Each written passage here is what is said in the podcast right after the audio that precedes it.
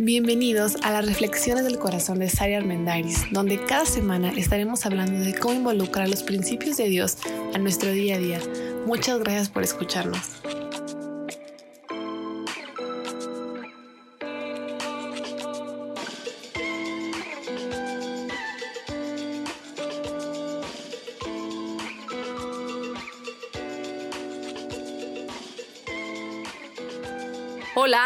Bienvenido a este nuevo episodio de nuestro podcast. ¿Eres accesible en las conversaciones importantes? Cuando llegas a un grupo de amigos, cuando estás platicando con alguien, con tu esposa, con tu esposo, con tus hijos, con tus papás, ¿te muestras accesible? ¿Invitas a la conversación o automáticamente las personas te ven y la conversación se bloquea? En el último episodio hablamos de la importancia de ser muy conscientes y de observar muy bien cuál es el contexto en el que estamos teniendo conversaciones importantes, qué es lo que estamos proyectando hacia las demás personas y no para tratar de tener una imagen forzada, pero sí para llegar a mejores acuerdos, para poder tener relaciones mucho más saludables, donde todos los integrantes pues, nos sintamos entendidos, nos sintamos parte de, de esta familia, de este vínculo importante. La presencia física es lo primero que das tú a una conversación y luego lo tomamos como no importante porque creemos que, bueno, ya estoy aquí, ¿no? O sea, si quiero hablar, si vine y me senté, entonces, ¿qué más quieres, no? O sea, si me importas, si estoy aquí sentado en el piso, no sé, jugando con tus hijos, o sea, si me importas, ya, aquí está mi presencia. Y parece que es todo, pero la verdad es que el mensaje que damos no siempre se recibe igual, o al menos que tú estés sentado para tener una plática importante con tu pareja, no significa que el otro está percibiendo que eres una persona accesible, que tienes ganas de conversar, que estás en una buena actitud de ser proactivo. Al contrario, a veces llegas y te sientes y ya el, perdón, te sientas y ya el otro ya lo toma mal por tu cara, porque vienes viendo el teléfono, porque ya sueltas tu eh, reproche inmediatamente o muchos detalles que de repente no le damos, pues no le damos importancia. Pero involucrarnos cuando estamos en una conversación de manera integral, proveer y crear conexión efectiva con las demás personas siempre valdrá la pena y siempre nos va a dar dividendos en nuestras cuentas de confianza con las personas que más nos importan. Y quiero hacerte la primera pregunta. ¿Eres una persona carismática? ¿Te consideras con un buen carisma? Hay muchos tipos de carisma, o sea, hay gente que nace con esa chispa especial y como que a todo mundo cae bien, ¿no? Desde que lo escuchas, lo ves, sientes, dicen por ahí, esa buena vibra. Hay mucha gente que tiene un carisma forzado, o sea, que es evidente que trata de caer bien, que trata de encajar, a veces le funcionará y a veces no tanto, pero en realidad el ideal es el carisma que se gana y más allá del carisma que se gana es como el carisma real, el carisma verdadero, que tiene que ver con un reflejo de quién eres en el interior y que se refleja en cómo hablas, en cómo te expresas, en cuál es tu presencia, en cómo ves a las demás personas, en qué calidad de escucha activa tienes, en cómo te involucras en la conversación con las personas que realmente te importan. Ese es el carisma que se gana. De hecho, creo que el mayor ejemplo de todos es al menos mi modelo de vida, que es Jesús, porque Jesús era un personaje que tenía muchos elementos para pasar desapercibido. De hecho, no es cierto esa idea que luego nos ponen las películas de que era como súper guapo, porque algunos libros proféticos dicen que no había mucha belleza en su rostro, entonces era como un hombre físicamente como medio X, fuerte, porque era carpintero, pero tampoco era un súper galán. Y la carisma, el carisma, perdón, de Jesús, su presencia tenía que ver con la integridad, con lo que hablaba, con lo que hacía, cómo trataba a las personas. Jesús de venir de, de un contexto bastante, no solamente pobre, sino como perdido en el planeta, se gana ese lugar en la sociedad de aquel tiempo y se gana que lo odien por lo que decía, pero también por lo que hacía, por cómo trataba a la gente, por cómo trataba a la gente que nadie, pues que no eran importante, ¿no? como aunque estaba a lo mejor solo con una mujer que tenía una reputación terrible en, una, en un pozo de agua y nadie lo estaba viendo, pero aún así ahí donde nadie lo veía era amable, era considerado, era muy prudente en sus palabras. Entonces, esta integridad en todo sentido de la vida de Jesús le hizo ganarse el carisma de la gente, hizo ganarse la posición que él tenía. Por eso siempre me gusta decir que el estilo de vida que él dejó realmente es un gran ejemplo para todos, porque no era un esfuerzo forzado, no era un quiero caer bien, quiero tener esta posición. Al contrario, digo, eso iría en contra de su mensaje, pero es esa autenticidad que emanaba de él y de su presencia. Y creo que a todos nos vendría bien plantearnos o replantearnos qué tan auténticos somos con las personas que de verdad son importantes para nosotros, porque luego de repente en ciertos grupos sociales, con ciertos grupos de amigos, tendemos a pues querer quedar bien, encajar un poco y a veces somos pues un poco falsos, pero con los que vivimos, con los más próximos, con tu pareja, con tus hijos, con tus papás, con tus hermanos, con tus cuñados, no sé, con la gente realmente cercana que te conoce de cara lavada, que te conoce en los buenos y en los malos momentos, ahí es un muy buen lugar para pues para indagar, para pensar, para reflexionar, hasta para preguntarles qué tan auténticos estamos siendo con ellos. Porque una cosa es que yo diga, no, bueno, yo así soy y, y pues ni modo, todo mundo se calla porque yo soy gritona y vengo del norte y ya no. Pero ¿qué mensaje recibe mi familia al respecto? ¿Cuál es el impacto que hay en si soy gritona, si soy mal hablada, si soy demasiado honesta, si soy muy crítica, si soy muy pesimista, si soy muy fría, no sé, cualquier cosa?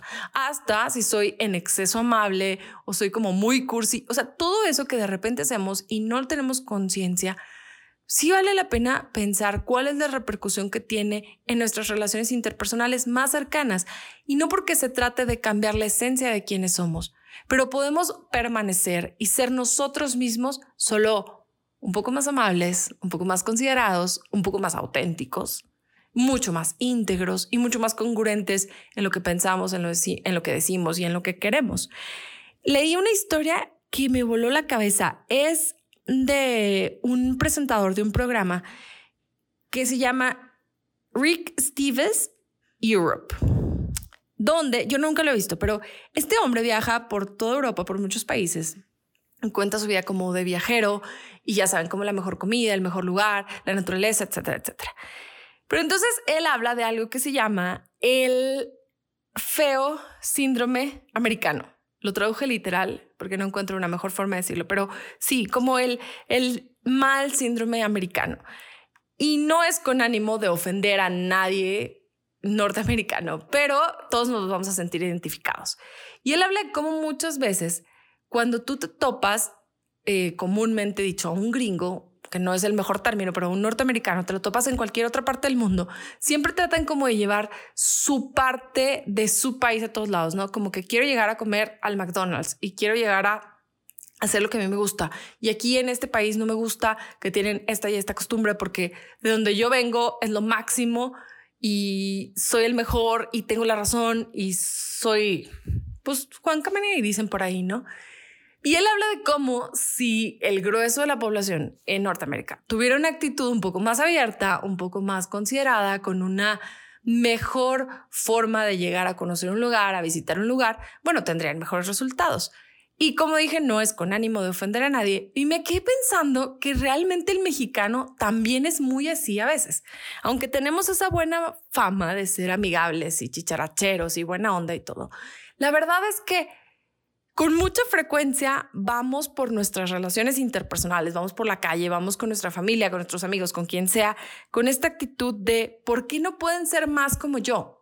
O sea, ¿por qué no todos se adaptan a lo que a mí me gusta y a la forma en la que a mí me gusta hacer las cosas? Todo sería más fácil. Bueno, todo sería más fácil, pues para mí o para ti, pero para el resto no. Y no hay ninguno que viva en lo individual y que no sea parte de una comunidad pequeña, mediana o grande.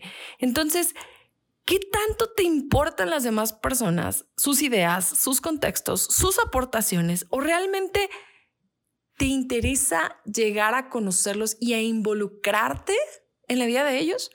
Y como siempre les digo, parece una pregunta obvia, porque si alguien le digo, oye, ¿te importa, no sé, tu esposa, te importa tus hijos? Vas a decir, pues obvio, ¿no? Me casé, aquí sigo.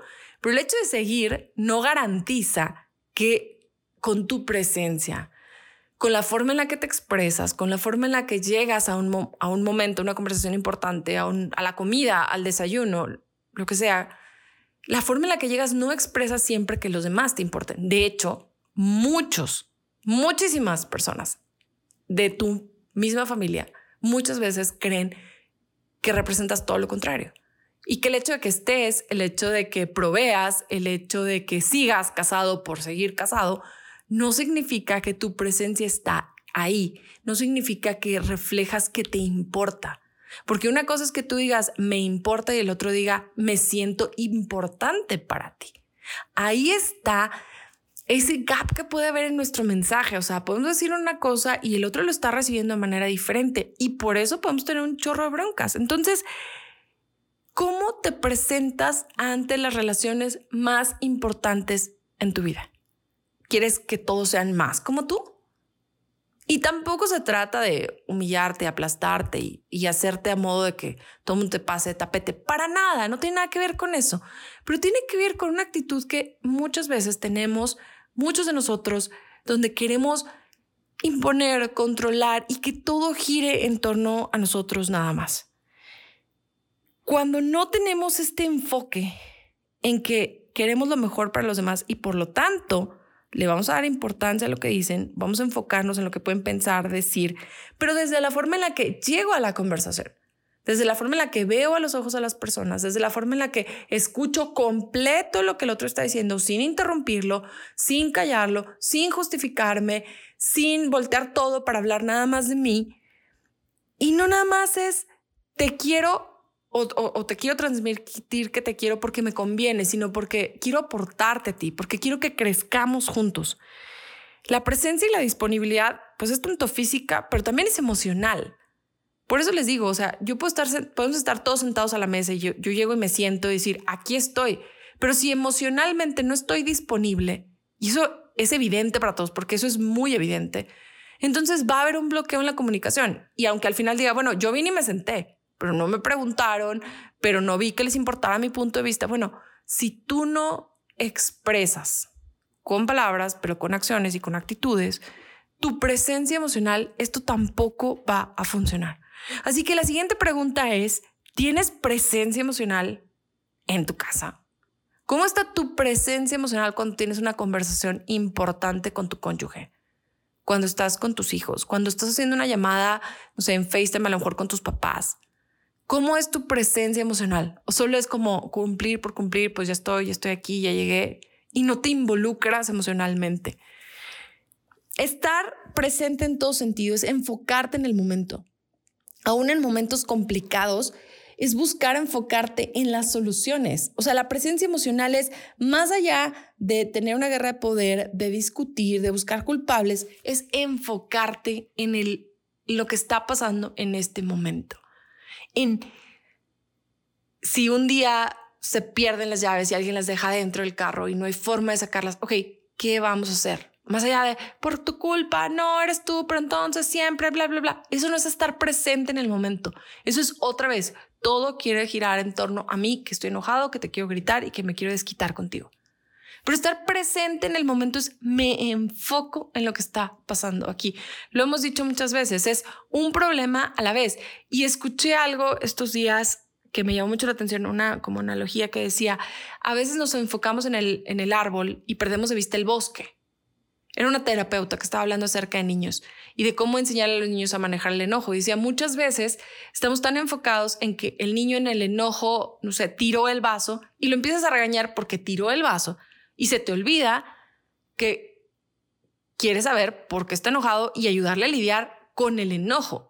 Ya si tiró el vaso tiró, o no tiró el vaso, eso es secundario. Pero si tú lo regañas porque está enojado y además porque tiró el vaso y además como tiró el vaso, mojó una hoja, pues ya va a ser un caos. Y te vas a enfocar en cosas que se van a perder de vista.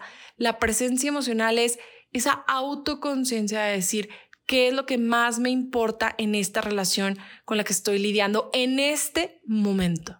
¿Qué es lo que más me importa? Me importa permanecer casado, me importa mejorar mi relación, me importa mejorar la comunicación, me importa transmitir un mejor mensaje. ¿Qué es lo que más te importa justo en ese momento? El primer em, episodio de, este año fue acerca del enfoque y de la importancia de enfocarnos en lo crucialmente importante y dejar de perder el tiempo en cosas que tal vez no son tan relevantes y que nos quitan presencia de esas conversaciones importantes. Parece que a todos nos encantaría estar presentes.